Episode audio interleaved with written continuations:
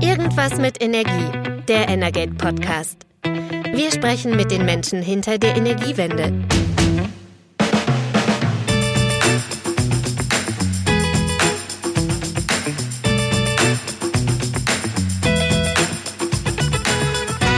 Herzlich willkommen zu einer neuen Folge von Irgendwas mit Energie, dem Energate Podcast.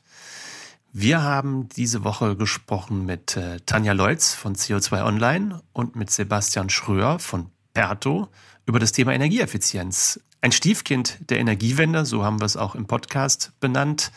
Carsten, wir haben uns gemeinsam mit Frau Leutz und Herrn Schröer unterhalten. Was hast du mitgenommen? Ja, es war ein sehr spannender, auch anregender Austausch auf jeden Fall. Äh, über den Bereich hast du schon gesagt, wo Anspruch und Ziel auseinandergeht sehr. Das Thema hat jetzt durch die Ukraine-Krise noch ein bisschen mehr Schwung bekommen, weil der Minister ja immer sagt, ja, jetzt müssen wir noch mehr sparen, um unabhängig zu werden. Und ähm, unsere beiden Podcast-Gäste haben aber darauf hingewiesen, dass es immer schön, wenn man Ziele formuliert, wie jetzt im Aktionsplan Energieeffizienz, aber das ist doch sozusagen an der Umsetzung in die Praxis fehlt. Da wünschen die sich einfach mehr Klarheit. Es gibt tausende von Programmen, ich glaube tausende Förderprogramme, Bund, Länder, Kommunen. Wer soll da durchblicken? Dann stehen Leute davor und äh, denken dann, oh, das ist mir zu kompliziert, dann mache ich vielleicht lieber gar nichts. Also das fand ich doch sehr spannend. Es hilft nicht immer, neue Ideen zu entwickeln. Man muss dann vielleicht auch mal anfangen, einfach umzusetzen. Mhm.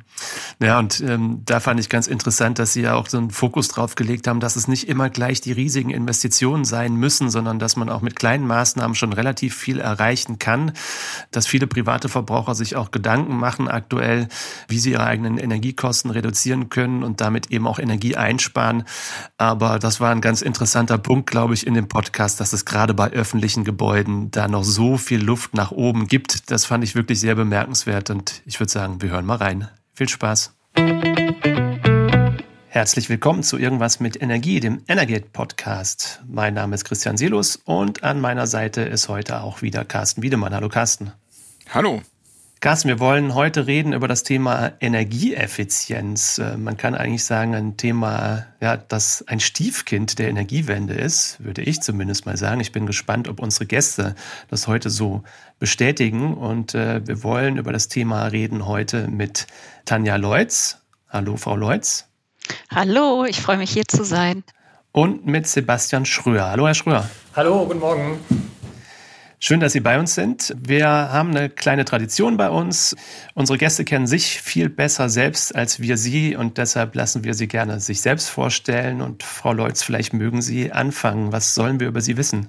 Ja, guten Tag nochmal von meiner Seite. Ja, mein Name ist Tanja Leutz. Ich bin schon seit fast 20 Jahren im Bereich Klimaschutz und Energieeffizienz unterwegs und das mit dem Stiefkind kann ich bestätigen und wir versuchen mit CO2 Online, das ist die Firma, wo ich meine Zeit und meine Energie reinsetze, vor allen Dingen Haushalte dabei zu begleiten und zu ertüchtigen, selber Effizienzmaßnahmen zu Hause zu ergreifen. Und zwar mit dem Ziel, möglichst viel CO2 einzusparen. Und das betreibe ich hier mit viel Leidenschaft, mit einem Team von fast 50 Mitstreiterinnen. Und es gibt aktuell sehr, sehr viel zu tun. Das glauben wir gerne und deshalb ähm, sind wir auch guter Dinge, dass wir das richtige Thema für heute gefunden haben. Kommen wir zu unserem zweiten Gast, Herr Schröer. Was sollten wir über Sie wissen?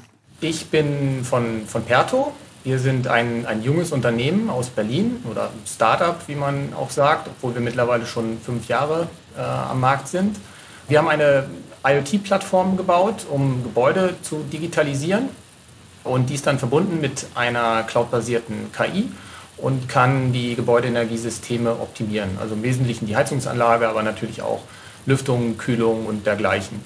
Das Ganze ist modular und Plug and Play, ähm, sehr, sehr einfach, schnell und kostengünstig zu installieren und äh, eignet sich deshalb besonders für kleinere und ältere Gebäude, die also für eine klassische Gebäudeleittechnik äh, nicht in Frage kommen. Und das Ganze funktioniert ganz gut, ist mittlerweile in ungefähr 100 Gebäuden installiert und kann bis zu 35 Prozent einsparen. Hatte Ihr Unternehmen schon mal vor ein paar Jahren, äh, kam mir das schon mal zwischen, hatten Sie zu Beginn nicht auch so eine Geschichte mit effizienten Heizungspumpen? Die sie sozusagen fit machen wollten für, also alte Heizungspumpen Pumpen fit machen für die Zukunft sozusagen. Ja, genau, das machen wir immer noch. Äh, nur mittlerweile ist die Technologieentwicklung weiter. Also der, der ursprüngliche Ansatz war, äh, ineffiziente Geräte in Gebäuden auszutauschen. Und äh, da drehte es sich vor allem um die äh, hocheffizienten Pumpen, äh, die ja ein wichtiger Teil jeder Heizungsanlage sind. Und die haben eben die Besonderheit, dass sie ähm, besonders effizient sind, weil sie bereits ähm, eine elektronische Regelung haben. Und ähm, die tauschen wir mittlerweile nicht nur aus, sondern wir verbinden sie mit einer, mit einer IoT-Plattform, die wir entwickelt haben. Und das ist dann sozusagen das, das Herzstück unserer IoT-Plattform, äh, die mittlerweile aber noch viel mehr Geräte natürlich online schalten kann. Also Heizkessel, Ventile, Sensoren, alles Mögliche. Aber das ist so das, das, das Einfachste und, und äh, Schnellste, was man machen kann, vor allem in älteren Gebäuden, wo man, wie man es ja häufig sieht, bis zu 30, 40 Jahre alte Ölkessel hat die dann, die man quasi also nicht online bringen kann, weil sie sozusagen keinen USB-Anschluss haben. Um das mal ähm, so, so, äh, so ähm, bildlich zu, zu machen. Und ähm, da ist es dann, wie gesagt, ein sehr, sehr schneller Weg, das, äh, so, so, ein Gebäude online zu bringen und Daten rauszuziehen. Und äh, man braucht ja erstmal Daten, um überhaupt optimieren zu können. Da kommen wir bestimmt gleich noch drauf, vielleicht noch so ein bisschen auf den Ausgangspunkt. Das hatte ähm, Herr Silos und auch Frau Leutz ja schon angesprochen, das Thema sozusagen die stiefmütterliche Behandlung des Themas Energieeffizienz. Das hat sich seit äh, drei Monaten äh, dramatisch geändert, also seit dem russischen Krieg in der Ukraine. Jetzt sagt Herr Habeck, wenn er öffentlich auftritt, dass eben die Energieeffizienz sozusagen der einfachste und auch der effizienteste Beitrag ist, um mehr Unabhängigkeit von fossilen Energieträgern zu erreichen, also den Energieverbrauch zu reduzieren. Haben Sie jetzt das Gefühl, vielleicht, Frau Lloyd, Sie zuerst, dass sich jetzt wirklich die Aufmerksamkeit so geändert hat, dass jetzt in dem Thema Energieeffizienz wirklich, dass das ernst genommen wird? Also das, was ich ganz doll beobachten kann, ist, dass die Aufmerksamkeit hat zugenommen. Also das ist jetzt sowohl in, in, in Ihrem Feld so, im Bereich der Medien, dass sehr, sehr viel mehr über die Potenziale von Energieeffizienz berichtet wird oder auch noch mehr erklärt wird, was der Einzelne tun kann, dass das nämlich deutlich war. Ich merke es ganz, ganz doll bei unseren Produkten, die wir ja in der Beratung anbieten. Also wir haben ja mit CO2 Online, die, ja, sind wir die Nummer eins in der Online-Klimaschutzberatung. Wir haben verschiedene Tools bei uns auf der Website, die niederschwellig für die unterschiedlichen Zielgruppen genutzt werden können. Also jetzt egal, ob ich Mieter bin oder ähm, Hauseigentümer, ähm, jung, alt, äh, viel Geld habe, wenig Geld habe. Also jeder findet dort ähm, Hilfestellung, was er selber machen kann und wie er Energieeffizienz umsetzen kann. Und da haben wir enorme Zuwächse in den, in den Abrufzahlen. Also mal ein Beispiel zu nennen, wir haben ein Online-Tool, das ist der Heizcheck. Da kann ich meine Heizkostenabrechnung mal analysieren lassen, mich mit anderen vergleichen und ähm, sehen, was für Einsparpotenziale habe ich. Und da haben wir im April diesen Jahres gegenüber April 2021 einen Anstieg von über 400 Prozent bei den Online-Beratungen. Und um da mal eine Zahl dahinter zu sagen, waren es dann im letzten Jahr 4000, haben wir in diesem Jahr über, also in diesem Monat über 16.000 Online-Beratungen abgeschlossen. Und das ist ein Tool. Ich habe noch weitere Beispiele. Wir haben verschiedene Themenschwerpunkte auf der Seite und, bei, und ähm, da können wir auch sehen, welches sind denn gerade so die beliebtesten wichtigsten Themen, welche werden am stärksten nachgefragt. Nummer eins, Wärmepumpe, über 500 Prozent mehr Aufrufe als im vergangenen Jahr im April. Danach kommt PV, Solarthermie. Also da sprechen wir auch über die größeren Investitionen. Da ist ein richtiger Nachfrageschub.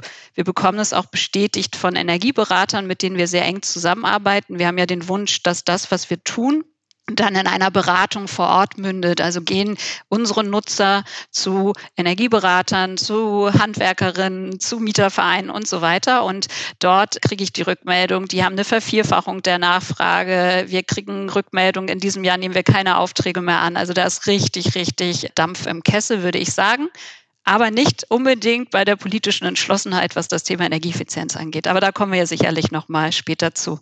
Mhm. Genau. Können Sie denn das auch bestätigen, Herr Schröer, dass jetzt im letzten Jahr, also auch mit steigenden Energiepreisen, das ist ja jetzt seit einem Jahr so, aber auch vielleicht auch nochmal eben mit der Situation seit Ende Februar, dass sich das bei Ihnen auch noch gewandelt hat, dass Sie mehr Nachfrage verspüren? Ja, auf jeden Fall, weil viele vor allem die, die gestiegenen Kosten sehen oder beziehungsweise die, die, die Preise neue Gaslieferverträge, Stromverträge, die abgeschlossen werden müssen, die sind ja, ja teilweise exorbitant gestiegen. Und dementsprechend ist, ist da natürlich bei vielen ein, ein großer Bedarf, äh, das in den Griff zu kriegen. Und gleichzeitig sieht man natürlich auch, dass die Technologie und auch die Prozesse sich weiterentwickelt haben und jetzt mehr möglich ist. Also das heißt, Angebote, die bis vor kurzem einfach sich nicht rentiert haben, weil die Amortisationszeit viel zu lang war, die lohnen sich jetzt. Und insofern äh, kann man dann so ein bisschen auf die, auf die Schublade zurückgreifen. Und deshalb steigt da die Nachfrage. Wobei man sicherlich abwarten muss, also jetzt ist ja Sommer, also das Interesse geht wieder so ein bisschen zurück, wie sich das dann im Herbst entwickelt. Ja. Aber ich gehe davon aus, dass die Nachfrage immer weiter steigen wird, weil ich denke, dass alle wesentlichen Faktoren in die gleiche Richtung gehen und dass man auch nicht erwarten kann, dass die Brennstoffpreise wieder deutlich runtergehen werden. Jetzt haben wir ja erlebt oder erleben es aktuell, dass die Ziele angehoben werden, also auf europäischer Ebene soll das geschehen durch diesen Repower EU-Plan. Die Bundesregierung hat das jetzt noch nicht gemacht. Da gibt es ja, glaube ich, das Ziel von minus 24 Prozent Energieverbrauch 2030. Da ist man aber weit von entfernt. Bisher war, glaube ich, die Ersparnis, sagt die Bundesregierung selber, zwei Prozent weniger innerhalb von zehn Jahren, also von 2008 bis 18. Daher meine Frage an Sie, Frau Leutz, was bringt es denn jetzt noch weiter Ziele immer zu verschärfen, wenn man sieht, dass die, die man schon hat, dass man die gar nicht erreicht? Also ambitionierte Ziele zu haben, ist immer hilfreich an der Stelle, weil das in anderen Bereichen nochmal Aktivitäten dann auch auslöst und dann auch die Frage gestellt wird, wie messen wir das eigentlich und wie halten wir das nach und äh, machen wir zwischendurch auch haben wir irgendwelche Mechanismen, wenn wir nicht auf Zielfahrt sind, so wie wir es ja jetzt auch mit dem Klimaschutzgesetz haben, wo ja schon dann auch geguckt wird, ist die Bundesregierung auf Fahrkurs und steuert sie da richtig oder nicht. Und wenn nicht, dann müssen halt auch Klimaschutz-Sofortprogramme kommen und so weiter. Und in diesem Prozess befinden wir uns ja auch gerade.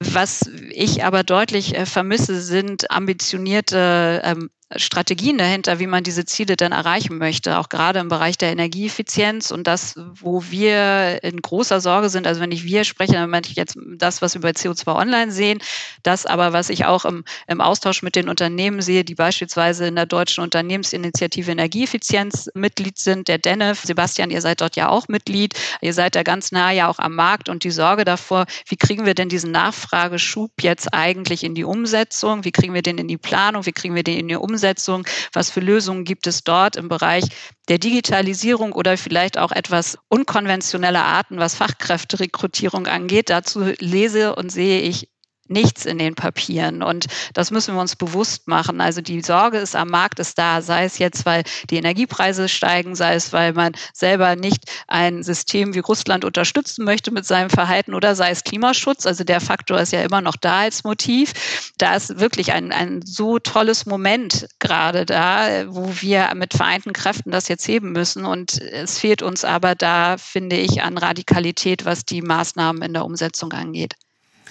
Das Bundeswirtschaftsministerium hat jetzt einen Aktionsplan Energieeffizienz vorgelegt, auch ähm, in Reaktion auf die Energiekrise, die wir ja nun mal haben, mit einerseits extrem stark gestiegenen Preisen und gleichzeitig einer großen Ungewissheit, wie es vor allem mit der Gasversorgung weitergeht.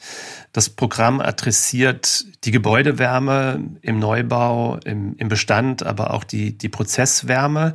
Frau Leutz, wo sehen Sie denn überhaupt so mal noch übergeordnet so die, die größten Potenziale? Gibt es Bereiche, wo man sagt, da ist es jetzt erstmal am leichtesten, Effizienzen zu heben? Oder sagen Sie überall? Also es sind überall Effizienzen zu heben. Also ich bin jetzt selber nicht die Expertin für den Industriebereich, aber auch dort gibt es genug Beispiele, wo, wo im Bereich der Prozesse, der Optimierung und so weiter noch äh, sehr viel gehoben werden kann. Für den Gebäudebereich können wir ganz, ganz klar sagen, dass da immer noch ein Riesenpotenzial im Bereich der geringinvestiven Maßnahmen ist. Also es ist bei weitem nicht so, dass äh, wir da überall ähm, hocheffiziente Heizungspumpen drin haben. Es ist bei weitem nicht so, dass die Heizungsrohre gedämmt sind. Es ist bei weitem nicht so, dass die Thermostate Thermostate richtig funktionieren. Also das sind diese kleinen Maßnahmen, die aber so viele Gebäude betreffen und wo auch immer noch Aufklärung notwendig ist für die Haushalte. Und das vermisse ich an der Stelle. Also es wird von einer Energiesparkampagne zwar gesprochen, die aber sicherlich sehr eng verbunden werden muss mit der begleitenden Beratung von den Haushalten. Weil nur wenn ich das höre, ja, dein Thermostat ist vielleicht veraltet, tu doch etwas, dann weiß ich vielleicht überhaupt noch nicht, wie ich es mache. Und dann gehe ich ins Internet und finde irgendwie 350.000 Seiten, Seiten, die mir erklären, wie das tollste, neueste Thermostat funktioniert und dann bin ich schon wieder verloren. Ja, dann steige ich ja aus. Dann habe ich so viel Zeitaufwand, um vielleicht eine kleine Entscheidung treffen zu müssen. Und das sind die Dinge, die wir da, finde ich, zu wenig berücksichtigen. Und das Weitere ist auch noch, dass auch Haushalt Haushalten nicht bewusst, was darf ich denn eigentlich alleine machen und äh, wie mache ich es richtig in der Umsetzung? Ja, kann ich vielleicht ein Heizungsrohr da auch selber dämmen und wie mache ich das eigentlich und wie ertüchtige ich mich dort selber bei der Sache und schaffe auch Entlastung vielleicht bei der Energieberatung, die sich ja auf ganz andere Dinge fokussieren soll, nämlich für die, auf den Sanierungsfahrplan fürs gesamte Gebäude und nicht auf diese kleinen-kleinen Maßnahmen. Und ja, da muss ich ehrlich sagen, da fehlt mir immer so ein bisschen, bisschen auch so das neue Denken. Das, was wir dort in dem Papier lesen, in dem Aktionsplan, da steht ja nichts Neues drin. Also das sind die Maßnahmen, über die wir seit vielen Jahren sprechen, die jetzt ja mehr Fokus bei der Förderung, wo ich denke, das hätte man alles auch wissen können. Also ich will das jetzt nicht alles kritisieren, aber wir machen eigentlich mit dem weiter, was wir jetzt seit Jahren machen. Und da werden wir nicht den großen Schub bekommen, den wir benötigen. Also wir sprechen von minus zehn Prozent müssen wir runterkommen bei der nächsten Heizperiode die Dinge, die in dem Aktionsplan drin stehen, greifen alle 2023 frühestens und wenn danach. Also was ist das, was wir eigentlich machen wollen, was in der nächsten Heizperiode schon Wirksamkeit entfaltet? Fragezeichen. Mhm. Mehr wahrscheinlich als den Pullover stricken, was wir dann tun.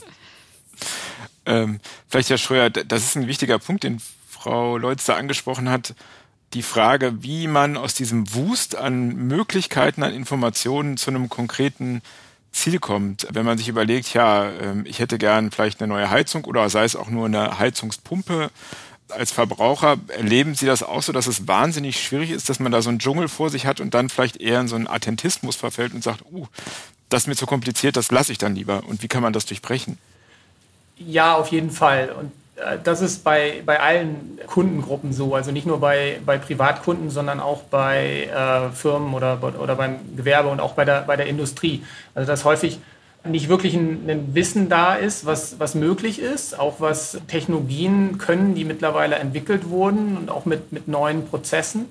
Und dass es deshalb häufig dann zu einem, zu einem Attentismus kommt, verbunden aber auch aus meiner Sicht mit immer noch einem relativ geringen Willen überhaupt etwas zu tun. So, ähm, das liegt an verschiedenen Gründen. Also oft ist einfach auch der Leidensdruck nicht hoch genug. Dann gibt es ganz viele Fehlanreize, also beispielsweise das Mieter-Vermieter-Dilemma. Das ist ja der Klassiker. Kosten und Nutzen sind ungleich verteilt. Insofern gibt es kein Interesse, da was zu tun. Und dann zum anderen auch einfach andere Prioritäten. Also bei äh, einigen Unternehmen beispielsweise, wenn die sich ihre, ihre Kostenstruktur ansehen, dann ist äh, der Energieverbrauch ihres Gebäudeparks beispielsweise auf Platz 56 oder so. Das heißt, die kümmern sich erstmal um andere Sachen. Und ähm, dann kommt noch oben drauf, dass es momentan auch gar nicht so einfach ist, eine ordentliche Lösung zu bekommen. Also das heißt, wir haben Handwerkermangel, bei den Planern äh, sieht es schwierig aus. Man kann gerade nicht richtig planen, weil die Materiallieferungen sehr, sehr unsicher sind. Und natürlich auch obendrauf dann auch noch eine gewisse Risikoorientierung bei neuen Technologien. Also eigentlich ist es, ist es überhaupt nicht so schwierig, diese, diese vielen kleinen Potenziale zu heben. Aber es, es wird eben nicht gemacht, weil auch oft man äh, sagt, so ja, das ist mir zu riskant, da möchte ich erstmal Referenzen sehen von anderen Firmen oder, oder von, von anderen Beispielen und um äh, sicherzugehen, dass da nichts schief geht. So, ja? Also häufig liegt es dann auch einfach an, an der Ebene. So, ja? Aber dieser, dieser mangelnde Wille ist, ist aus meiner Sicht auch so sehr verbreitet. Also als Beispiel, Herr Habeck hatte ja vor kurzem aufgefordert, äh, man solle sparen und äh, nur die Heizung runterzudrehen um einen Grad würde schon sechs Prozent einsparen. Das stimmt so ungefähr, das kann man tatsächlich so äh, nachweisen. Aber was man dann sieht, ist, dass es einfach nicht gemacht wird. Also da frage ich mich dann natürlich auch, gerade als, als öffentliche Hand, die ja einen großen Gebäudepark hat, kann man das ja einfach mal anordnen. Oder? Ähm, aber wir sind beispielsweise sehr viel unterwegs in Gebäuden der öffentlichen Hand, weil das Land Berlin unser größter Kunde ist. Und da ist das überhaupt nicht der Fall. Also da kommt das überhaupt nicht an. Also es gibt äh, eine, große Diskrepanz zwischen dem politischen Willen der politischen Entscheider und dem Handeln der, der Entscheider vor Ort. Und als, als Anekdote, äh, wir installieren ja viel Innenraumsensoren, um dann die Heizungsanlage auch wirklich nach Innenraumtemperatur zu fahren. Und äh, das Muster, was man dort sehen kann, ist, dass die Räume regelmäßig überheizt sind. Also das heißt, wir sehen da eigentlich immer so 23, 24, 25 Grad. Und das rührt daher, dass sich einzelne Leute beschweren und äh, die Reaktion ist dann einfach alles hochzudrehen. So, ja. äh, und ähm, das, das verbraucht natürlich ziemlich viel, was, was in den meisten Fällen überhaupt nicht notwendig ist, weil die Gebäude überhaupt nicht benutzt werden oder der, die, die meisten Teile davon. Ja. Oder wir sehen ungefähr so in 90 Prozent der Gebäuden, dass es keine Nachtabsenkung gibt. Äh, also das heißt, die Gebäude werden rund um die Uhr beheizt. Äh, also da wird Energie sozusagen einfach zum, zum Fenster rausgeschmissen. Äh, und das wäre ganz einfach, das einzustellen. Und das wäre natürlich noch ein einfaches, wenn man als Entscheidungsträger das einfach anordnet. Aber das wird eben nicht gemacht. Und daran kann man eben auch sehen, dass, dass der Leidensdruck einfach noch nicht hoch genug ist. Dann reden wir aber natürlich auch so über Stellen, bei denen derjenige, der die Heizung nutzt und der das Raumwärmeempfinden dann hat, auch nicht die Rechnung bezahlt, vermutlich. Da ist natürlich dann der Anreiz höher, wenn, wir reden ja über Bürogebäude, über Liegenschaften in Ihrem Fall, da ist dann wahrscheinlich der Druck das persönliche Verhalten zu ändern, vielleicht nicht ganz so groß wie, wie zu Hause, weil Sie gerade gesagt haben, es, es ändert sich wenig. Ich habe doch durchaus in meinem privaten Umfeld in letzter Zeit öfter gehört, jetzt sind wir natürlich im Mai, da ist das nicht mehr so ein Thema, aber doch äh, noch im Februar, im März, dass doch viele Menschen eigentlich die Heizung runtergedreht haben. Also der eigene Geldbeutel spielt dann wahrscheinlich schon auch eine Rolle. Das war ja auch die Idee, einen CO2-Preis zu implementieren, den es ja schon länger gibt für, für den Stromsektor und für den Industriebereich, den es jetzt äh, seit, seit gewisser Zeit auch für Wärme und Verkehr gibt. Allerdings auch da hatten wir so eine Stellschraube. Erstmal unter der alten Bundesregierung haben die Verbraucher, im Regelfall eben auch die, die Mieter, diese Kosten komplett selbst getragen. Dann gibt es natürlich wenig Anreiz für die Vermieter. Jetzt ist ein neues Modell dazu im Gespräch, wie die Kosten verteilt werden sollen zwischen Vermietern und Mietern. Haben Sie dieses Modell verstanden und können Sie es uns nochmal erklären? Vielleicht, Frau Leutz? Ich habe schon bei mir in der Redaktion gesagt, können wir dazu ein kleines Online-Tool machen, wo man mal selber einträgt, wo bin ich denn jetzt eigentlich? Äh, wie viel kommt denn da jetzt auf mich zu, wenn ich jetzt Mieter oder Vermieterin bin? Ich finde, äh, also grob äh, befürworte ich das sehr, dass die Kosten aufgeteilt werden und dass das anhand auch der Gebäudequalität passiert. Weil je schlechter das Gebäude, desto weniger Einfluss habe ich durch mein Heizverhalten und dann äh, ist es nicht sozial gerecht, wenn dann diese Kosten komplett auf den Mieter oder die Mieterin umgelegt werden. Das jetzt erstmal im Groben. Für die Orientierung finde ich es jetzt aktuell noch nicht praktikabel, was Verbraucher angeht, dass sie das wirklich verstehen, wie, wo sie da eigentlich sind. Und soweit ich das jetzt auch verstanden habe, ist es ja auch äh, noch so, dass da auch teilweise die Zuordnung der Verbrauchswerte noch nicht, also ich glaube noch nach nachjustiert werden können. Also weil da selbst, glaube ich, Gebäude, die noch einen recht hohen Verbrauch haben, dann doch als gut bewertet werden und ich dann als Bewohner dann doch eine größere Last auch zu tragen habe, was den CO2-Preis angeht. Ich selber habe es noch nicht so verstanden, warum es nicht nach den Effizienzklassen der Gebäude auch gemacht wird. Also weil ich denke, da wird wieder eine neue, also man braucht ja mal Orientierung am Markt und dann ist es ja immer hilfreich, auch mit den Elementen zu arbeiten, die es auch schon am Markt gibt und die ich ja vielleicht auch schon an einigen Stellen kenne. Das ist noch nicht der Fall. Aber ich denke, dass da nochmal nachgebessert wird bin ich jetzt erstmal optimistisch und bin erstmal froh, dass diese frühere Regelung, dass das komplett auf die Mieter umgelegt wurde, dass die vom Tisch ist und dass wir da eine Aufteilung haben werden, weil es soll ja eine Anreizfunktion Richtung der Gebäudeeigentümer bekommen und die sollen dann durch entsprechende Fördermittel halt auch nochmal weitere Anreize kriegen, dass sie ihre Gebäude dann auch auf den Klimapfad 2045 bringen. Da ist auf jeden Fall im Prinzip, wenn man über Heizungssysteme denkt, ist der Zeitdruck ja absolut vorhanden. Das sind jetzt noch gut 20 Jahre aller neuen Heizungssysteme, die jetzt, die jetzt kommen, müssen im Prinzip eigentlich schon fähig sein, dann irgendwann auch äh, klimaneutral zu arbeiten. Ähm, die Bundesregierung hat jetzt äh, eine Vorgabe aufgeschrieben, 65 Prozent erneuerbare Energien ähm, sollen in neuen Heizungssystemen mindestens genutzt werden ab 2024. Frau Leutz, was bleibt denn da noch als Heizungssystem? Naja, das läuft im Moment alles sehr auf die Wärmepumpe hinaus und in anderen Strukturen sicherlich auf eine dekarbonisierte Fernwärme beziehungsweise Nahwärmenetze. Das werden die beiden Richtungen sein. Also davon gehen wir aktuell aus, auf die wir uns dort konzentrieren werden.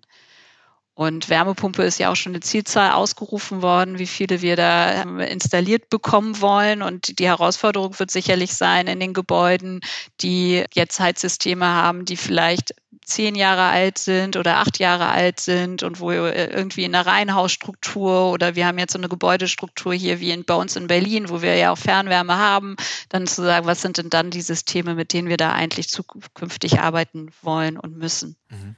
Ich frage mich das zum Beispiel, ja Aus Verbrauchersicht, was uns halt sehr jetzt im Moment umtreibt und wo wir auch mit unseren Netzwerk und Partnern auch zusammenarbeiten und gucken, was bedeutet es wirklich für diese einzelnen Gebäude, Typen auf eine Wärmepumpe umzusteigen? Was für Zwischenlösungen gibt es? Äh, welche Systeme sind für welches Gebäude geeignet? Wie kann der Hausbesitzer das selber auch schon erkennen?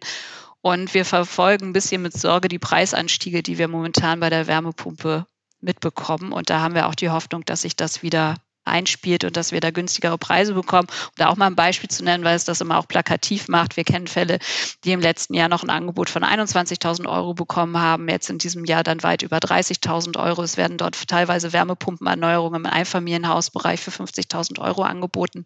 Da sprechen wir an der Stelle von Abwehr, Abwehrangeboten, wo wir uns nicht ganz sicher sind, ob derjenige das wirklich machen wollte. Aber das sind natürlich Preise, da sind wir dann auch nicht mehr in der Wirtschaftlichkeit. Wir, bevor wir das noch vertiefen, nur weil das sozusagen äh, mein persönlicher Fall ist. Ich wohne im klassischen Berliner Altbau, Gasheizung im Keller, aber hier gibt's keine Fernwärme. Also die Straße kann ich mir auch nicht vorstellen, dass die dafür aufgerissen würde. Was würde denn mit so einem Haus passieren? Also wie kann ich denn hier auf eine grüne Wärme, also klar, das Gasnetz kann aus Wasserstoff bestehen irgendwann, aber welche Optionen hätte ich denn da? Das eine, was, was Sie jetzt gerade gesagt haben, die Frage, wie entwickeln sich solche, solche Gebiete dann im Quartier auch, wo dann durch Abwärmenutzung Wasserstoff entsteht und dann damit auch die Gebäude beheizt werden können und wir gute Wirkungsgrade erzielen. Also da gibt es jetzt verschiedene Pilotprojekte, wo ja im Quartier auch geguckt wird, wie, also jetzt nicht für einen einzelnen Kessel, aber wo quasi grüner Wasserstoff auch entstehen kann und dann dafür für, fürs Heizen auch verwendet werden kann. Es ist sicherlich, muss man da gucken, wie ist die Gebäudestruktur, in was für einem Dämmzustand befindet sich das Gebäude und was sind dann dort Lösungen, ja, oder was ist auch geplant, ob dort noch irgendwie perspektivisch Fernwärmeleitungen doch gelegt werden, ähm, um diese Gebäude anzuschließen. Also es ist gerade eine spannende Zeit. Ich weiß nur bei uns aus in den Gesprächen mit den Energieberatern, dass das eine Art von Gebäudetyp ist, die herausfordernd ist. Glaube ich sofort.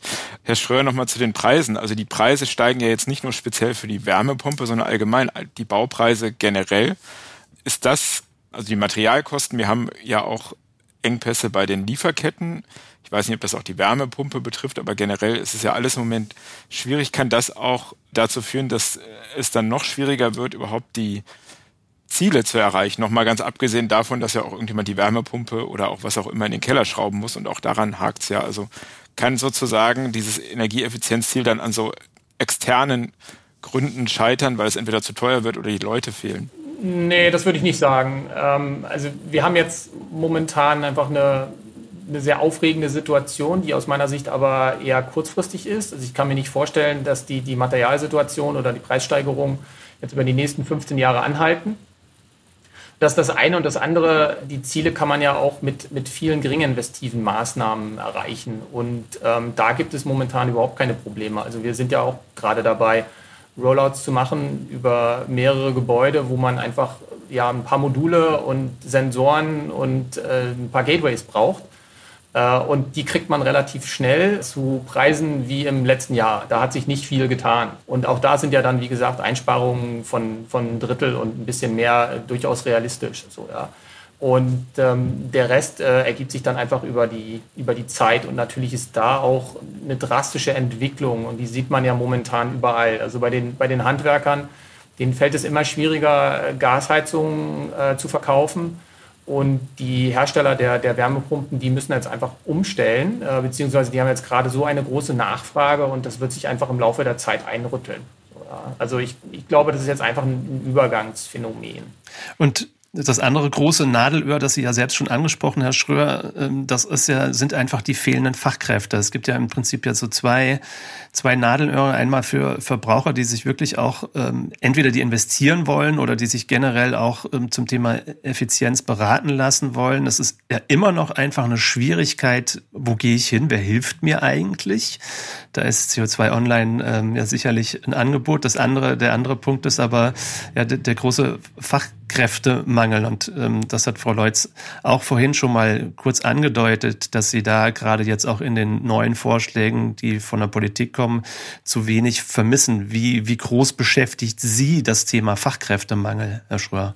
Äh, also es ist ein, ist ein Riesenthema auf, auf allen Ebenen. Also vom, äh, vom Installateur bis zum, bis zum Ingenieur oder der Ingenieurin. Aber da bin ich sehr zuversichtlich. Also da bin ich Ökonom und ich denke, da gibt es jetzt ein Knappheitssignal, dann gibt es ein Preissignal und dann wird sich der Markt danach richten. Ähm, ich glaube auch, das ist einfach momentan ein Ausdruck der Übergangssituation. Also wir sollten auch nicht vergessen, dass, dass der Markt relativ verkrustet ist. Also wenn Sie eine, eine Heizung austauschen also im gewerblichen Bereich, dann machen Sie das im Prinzip genauso wie vor 50 Jahren. Also Sie suchen sich einen Planer, einen Ingenieur, der das plant oder ein Planungsbüro und dann einen Handwerker, der das umsetzt.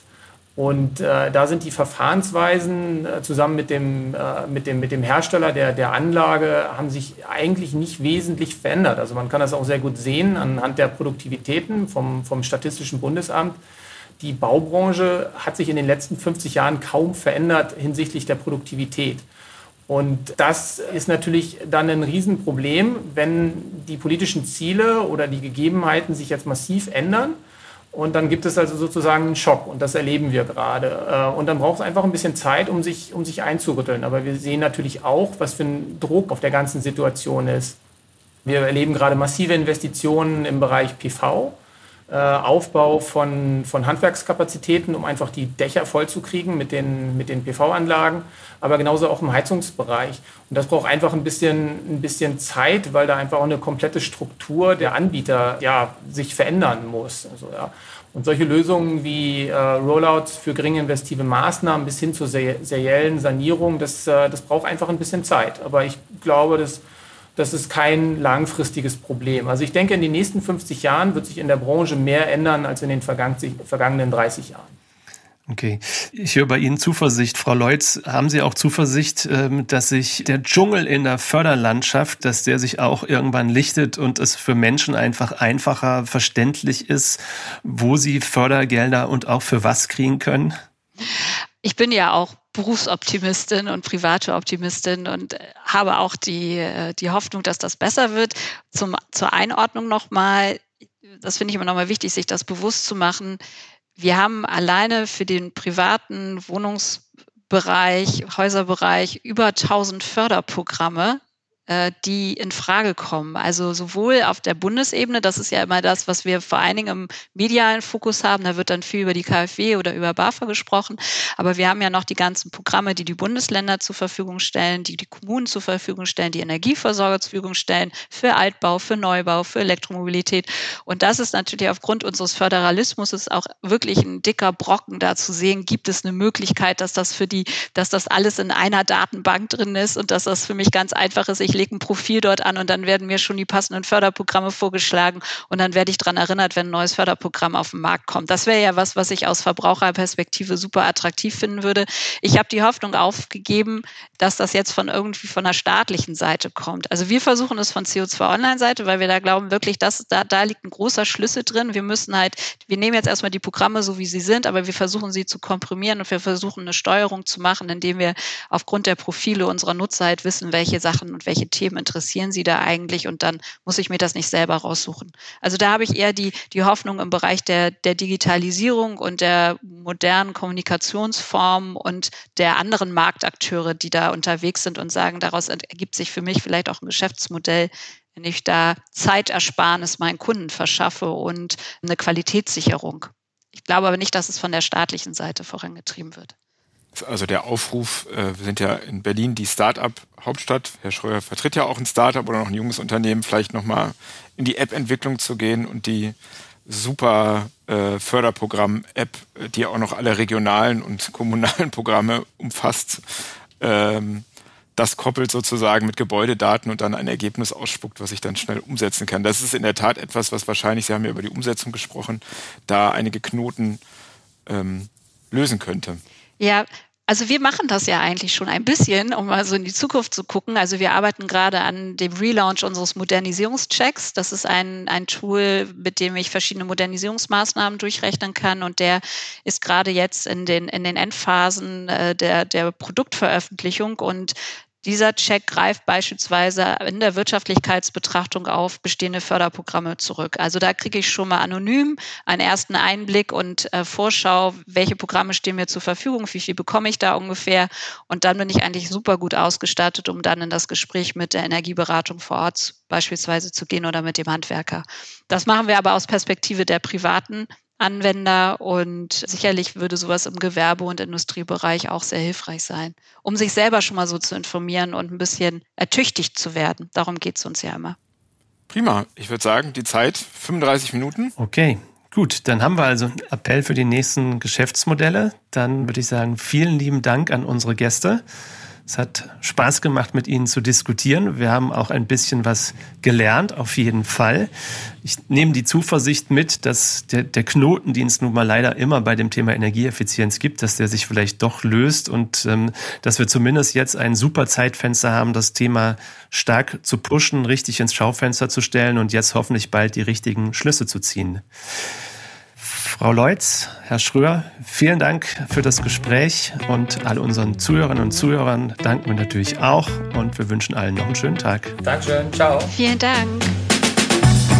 Das war Irgendwas mit Energie, der Energate Podcast. Tägliche Infos zur Energiewende liefern wir auf www.energate-messenger.de.